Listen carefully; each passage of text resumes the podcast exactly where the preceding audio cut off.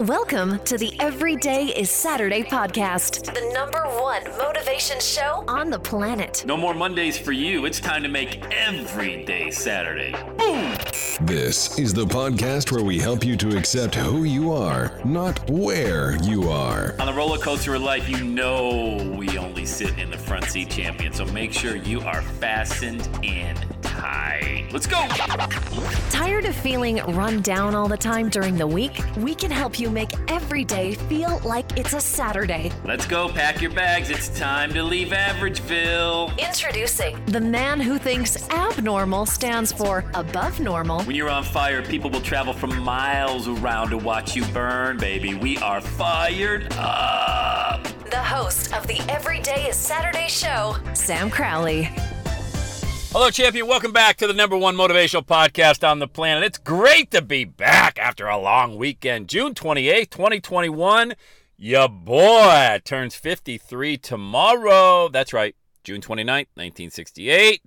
Samuel Pierce Crawley was born in the great town of Bradford, Pennsylvania. I want to talk about um, that, not that. I just, I, I remember, and I just want to share this with you. This came to me today to talk about this with you and I felt life slipping away. Not last night, not a week ago, uh, on my 30th birthday. 1998, I remember. I don't know, this is just, it's just etched in my mind, man. I felt it was June 28th, 1998. I just got married a few months prior on February 28th of that year. And my wife, my new wife, Angela, and she was Angela Cooper, soon to be Angela Crawley. We've been married 23 years now.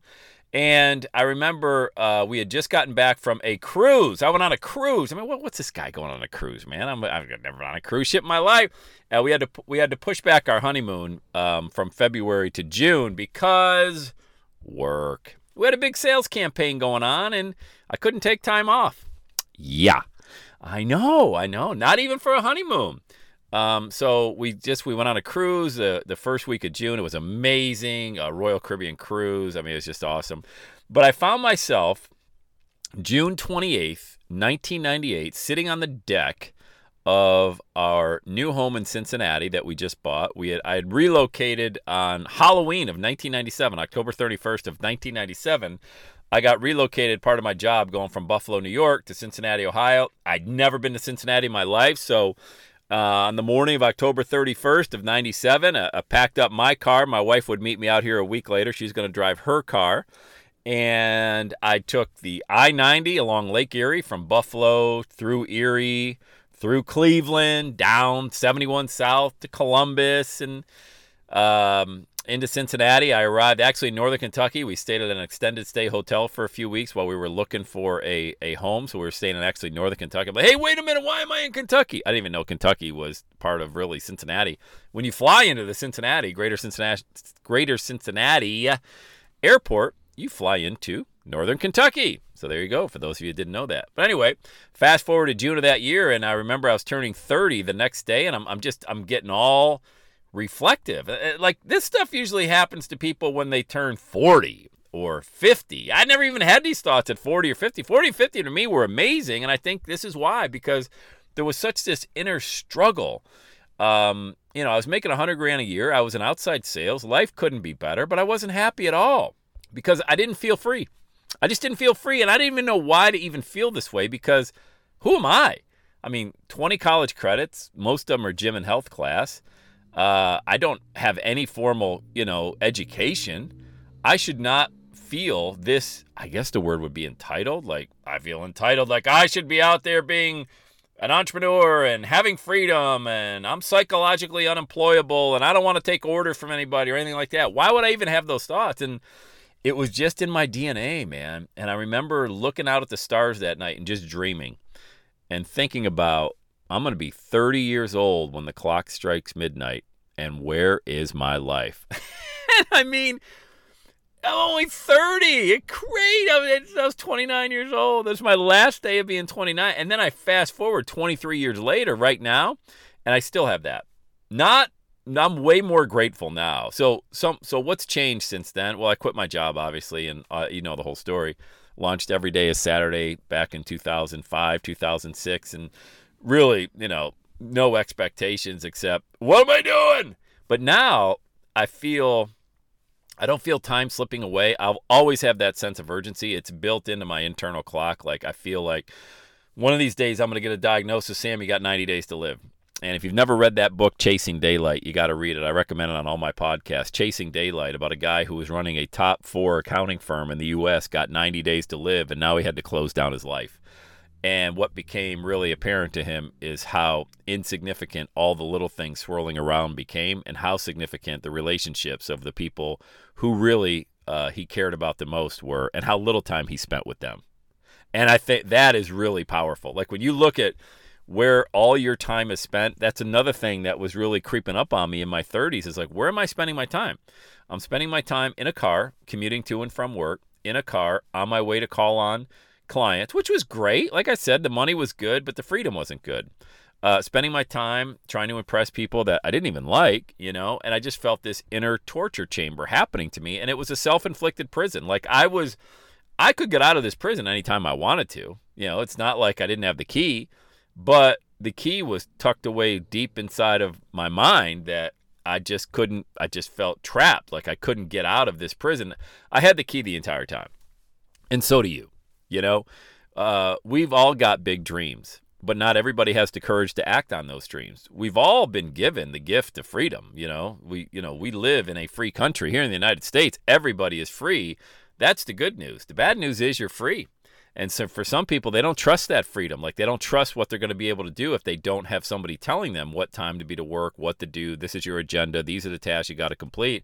And I'm telling you right now, you don't even know how great you are. You don't even know how great you can be. Like you've got that key inside of you. And this isn't some motivational, fluffy thing. You know where I'm going with it, right?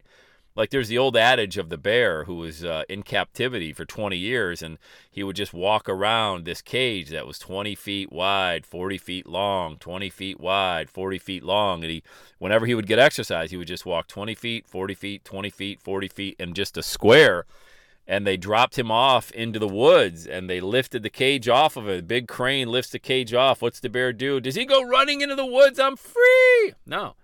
He walks 20 feet wide, 40 feet long, 20 feet wide, 40 feet long. And when the cage is removed from a lot of us, we continue to operate as if we are still not able to do exactly what we want when we want with who we want. And I'm telling you, man, I am here to tell you that when you finally release yourself from that cage, you don't even know the greatness that's going to explode from inside of you. You don't even know because what you don't know, what you don't know. When I was 29 years old, sitting on my deck looking up at the stars, I'm thinking, God, this universe is so vast. Why am I playing so small? Why am I playing so small? Why am I concerned about what other people think about me? Why am I a slave to a job? Why do I continue to do things just because I need to make the money because I've set myself up with a lifestyle where I got these bills and I don't believe that if I ever were to go do anything different that I'd be able to cover just this monthly nut and I think I might have had to make three grand a month back then to, you know, pay for all the expenses. I mean, holy crap. I won't even tell you between my marketing and my personal life what my monthly budget is now just to get the bills paid. You know, it's crazy. And, but that's what drives me. Not to get into more debt because I got to make more money. It's because of I've set the business up now where, yeah, I spend, you know, I'm guessing seven to 10 grand a month on marketing, you know, for cold traffic, Facebook ads, and all of that. And that's a lot of money, but I don't sit around at night even worried about it because I know the clients come in. The clients come in from this podcast because eventually, when you're ready to launch your million dollar message, you're going to have me do it for you and with you because you trust me. Because of the past 16 years that I've been doing it and putting the content out myself, I'm just giving you the blueprint that I've done. And rather than you bang your head against a wall for three years trying to figure it out yourself, we knock it out in 60 days. I mean, that's the benefit. So I know all of that's going to work out. I know God's going to continue to put amazing people in my life. I didn't know that back when I was 29 years old on June 28th, looking out into the stars that night. I felt it. I felt something moving, but I also felt life slipping away. And in order for me to kind of make that feeling go away, I had to do something.